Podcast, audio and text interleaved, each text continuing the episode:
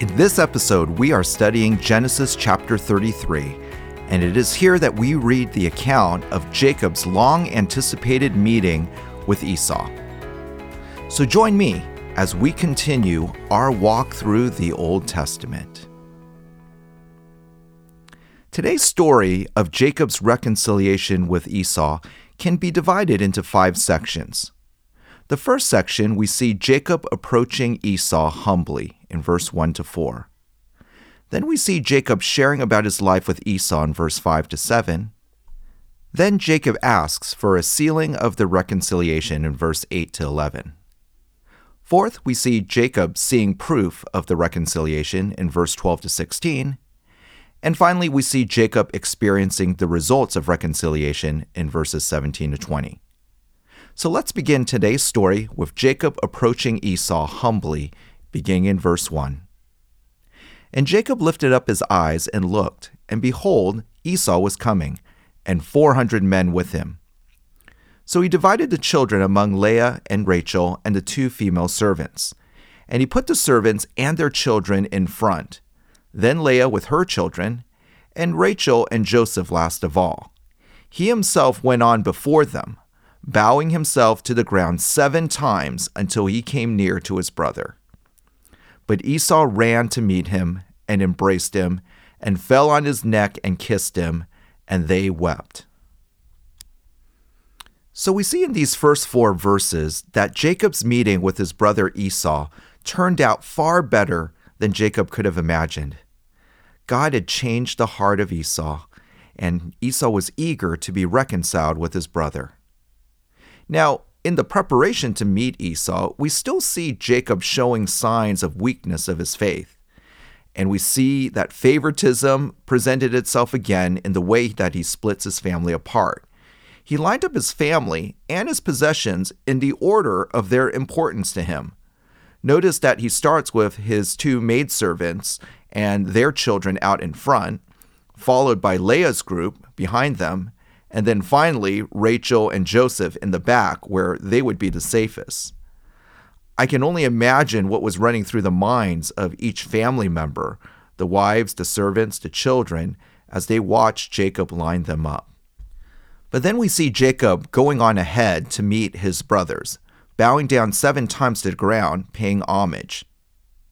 Now, some have seen this or interpret this as true humility and a gracious attempt to be reconciled while others think that this is simply Jacob groveling in fear. But Jacob's fears were quickly dispelled as Esau eagerly runs to meet Jacob, hugging him and kissing him. And we explained in previous studies of the importance of this type of kiss to your kindred. Welcoming close relatives, family, friends with a kiss was a commonplace in the Near East and this embrace caused deep, complex emotions to overflow. And we see here that both Jacob and Esau weeping.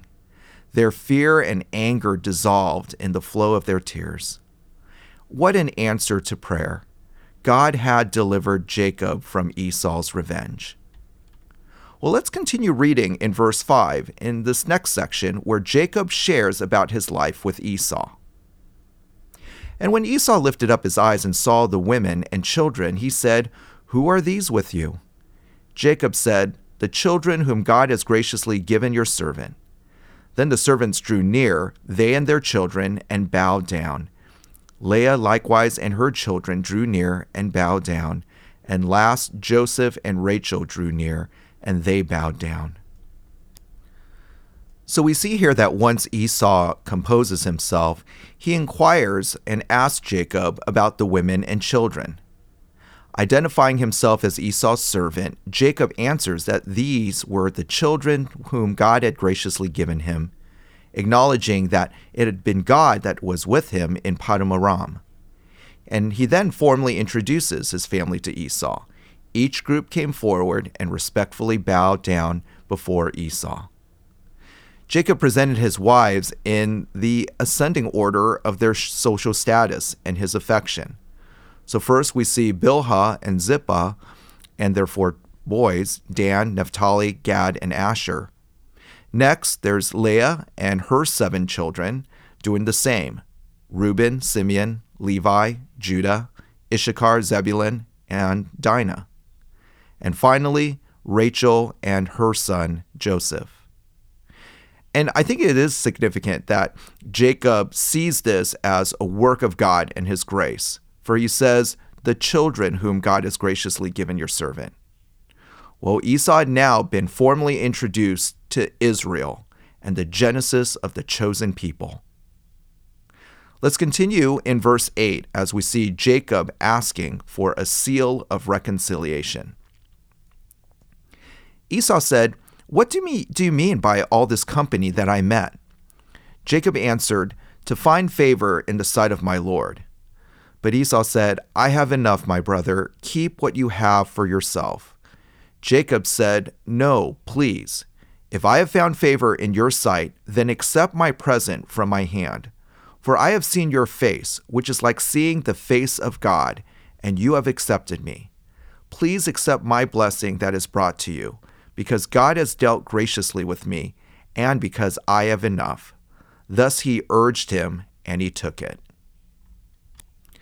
So naturally now, Esau asked the meaning of all these animals that he had passed. And Jacob answered that they had been placed along the way in order that he might win Esau's favor. Well, I think appreciating Jacob's deference, uh, Esau declines the gifts and saying that he had plenty. Now, among the people of the Near East, it really wasn't proper to accept a large present without strongly protesting. And so Jacob countered by pressing him to accept this gift. And to accept carries the idea that the gift being received for the purpose it was given. And so Jacob added that for him seeing Esau's face was like seeing the face of God. And we had, again, alluded in our previous study when Jacob wrestled God and saw him face to face at Penuel, uh, the importance of this imagery about approaching someone's face and what seeing their face is like. Well, in that moment of reconciliation, Esau represented God to Jacob. And reconciliation is one of the fruits of the blessing that Jacob had received when he had wrestled his divine enemy uh, or divine foe in chapter 32. And the fact that Esau did not even mention the wrongs he had suffered at Jacob's hands, I think, confirmed his unconditional forgiveness of his brother. So again, Jacob insisted that Esau take these gifts and referring to them as a blessing. And with this term, I think he made Esau aware that accepting them was compensation for Jacob having stolen their father's blessing back in Genesis 27. Jacob is seeking to persuade his brother, stressing that this wealth came from God's graciousness to him. And so Esau could accept these gifts without any sense of depriving his brother. But I think even more significant than that, in accepting the gifts, Esau would be affirming that God's blessing was on Jacob's life and that God had intended the blessing of Abraham to go with Jacob. And so Esau yielded to Jacob's pressure and accepted this gift, or these gifts. And in this act, I think Esau was humbling himself and he was honoring his brother's desire to relinquish any claim that he had against Jacob. And this gift sealed a bond between them, a bond that had not existed at any time in their life, including their youth. Well, let's continue reading as we see Jacob's proof of reconciliation beginning in verse 12. Then Esau said, Let us journey on our way, and I will go ahead of you. But Jacob said to him, My Lord knows that the children are frail, and that the nursing flocks and herds are a care to me. If they are driven hard for one day, all the flocks will die. Let my Lord pass on ahead of his servant, and I will lead on slowly, at the pace of the livestock that are ahead of me, and at the pace of the children, until I come to my Lord in Seir. So Esau said, Let me leave with you some of my people who are with me. But he said, what need is there? Let me find favor in the sight of my Lord. So Esau returned that day on his way to Seir. So enthusiastically, Esau stated to Jacob that both of them needs to resume their journey, and he offered to accompany Jacob on their way. His men would go on in front to provide Jacob protection as they travel to his homeland in Seir. And he is thus inviting Jacob to live there with him. But we see here that Jacob actually protests. And he does so by commenting that the fast pace of Esau's company would be hard on his young children and for the female lambs and cows that were nursing their young. Jacob, however, was really intending to go back to Canaan, not Seir. And I think Jacob was probably apprehensive that if they traveled together, maybe there might be some friction that might again arise between the two groups. And so Jacob suggests that Esau go on his way, leaving Jacob to travel at his own pace. And eventually he would meet them at Seir. Now, there is no evidence that Jacob ever planned to go to Seir. So this comment is puzzling. There are some that interpret it as yet another example of Jacob using deception. But I really think that it's best to understand this as Jacob's polite refusal of Esau's offer, with both brothers realizing that Jacob is never going to make it to Seir. Nevertheless, uh, Esau extends the invitation to his brother again, offering to leave some of his men to assist and even protect Jacob, but Jacob continues to decline. And I think it's important that Jacob here withstanding Esau's friendly overtures in order that Jacob might return and settle in the land of Canaan in accordance with God's promises to Abraham. And so, recognizing Jacob's determination to go his own way, Esau himself goes back to Seir. Now, this reunion, I guess, demonstrates a desired outcome of making peace with God to win reconciliation with a brother, even a brother deeply offended. And notice that when Jacob and Esau parts, there is no boundary stone that had to be erected. This is very different than Jacob and Laban back in chapter 31. But also notice that while Jacob and Esau had reconciled, they did not seem to still establish a warm relationship. And in fact, the only other report of them meeting together ever again is at the funeral of their father Isaac, later in Genesis chapter 35, verse 29. Well, let's read the final section of today's passage, where Jacob experiences the results of reconciliation, beginning in verse 17. But Jacob journeyed to Succoth, and built himself a house and made booths for his livestock and therefore the name of the place is called Succoth. And Jacob came safely to the city of Shechem, which is in the land of Canaan, on his way from Padanaram, and he camped before the city.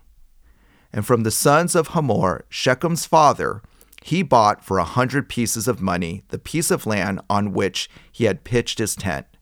There he erected an altar and called it El Elohe Israel so, at the end of this chapter, we can see the miraculous changes that had begun to take place in both men. Esau was changed from seeking revenge to desiring reconciliation. And Jacob was forced to depend on God to deliver him, which prompted in him a spirit of humility and generosity, even if some fears and deceptive practices still remained. The final verses of this chapter form an epilogue to Jacob's adventures outside of the promised land of Canaan. He returned to the promised land in peace, with a large family and many possessions. And he camped near Shechem, directly west of the Jabbok, about 20 miles into Canaan from the Jordan River.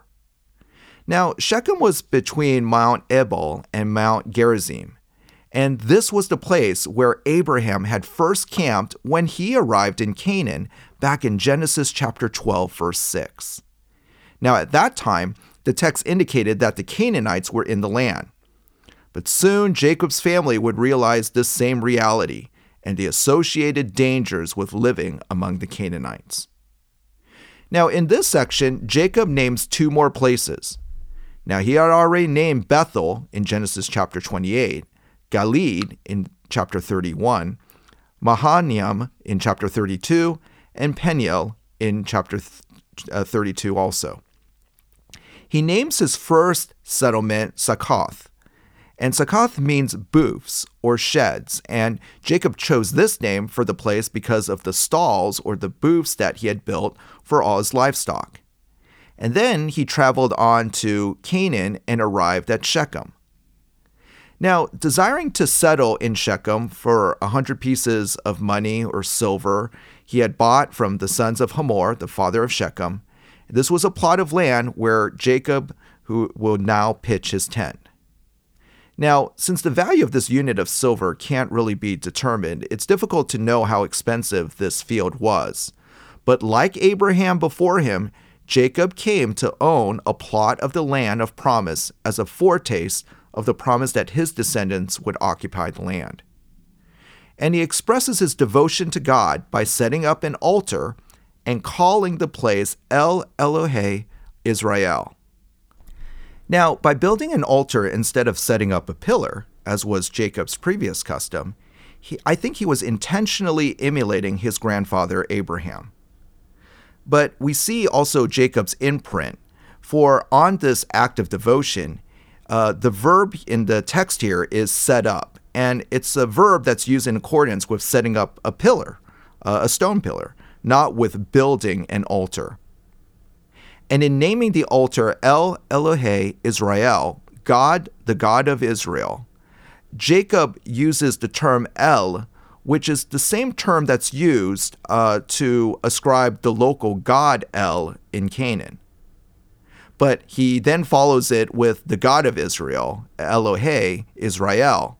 And that is Jacob using his new name, Israel, and enthusiastically heralding his new relationship with his God, fulfilling his earlier vow to worship God back in Genesis chapter 28. Well, in our next study, we're going to see that Jacob's peaceful residence here in Shechem is very short lived. So stay tuned.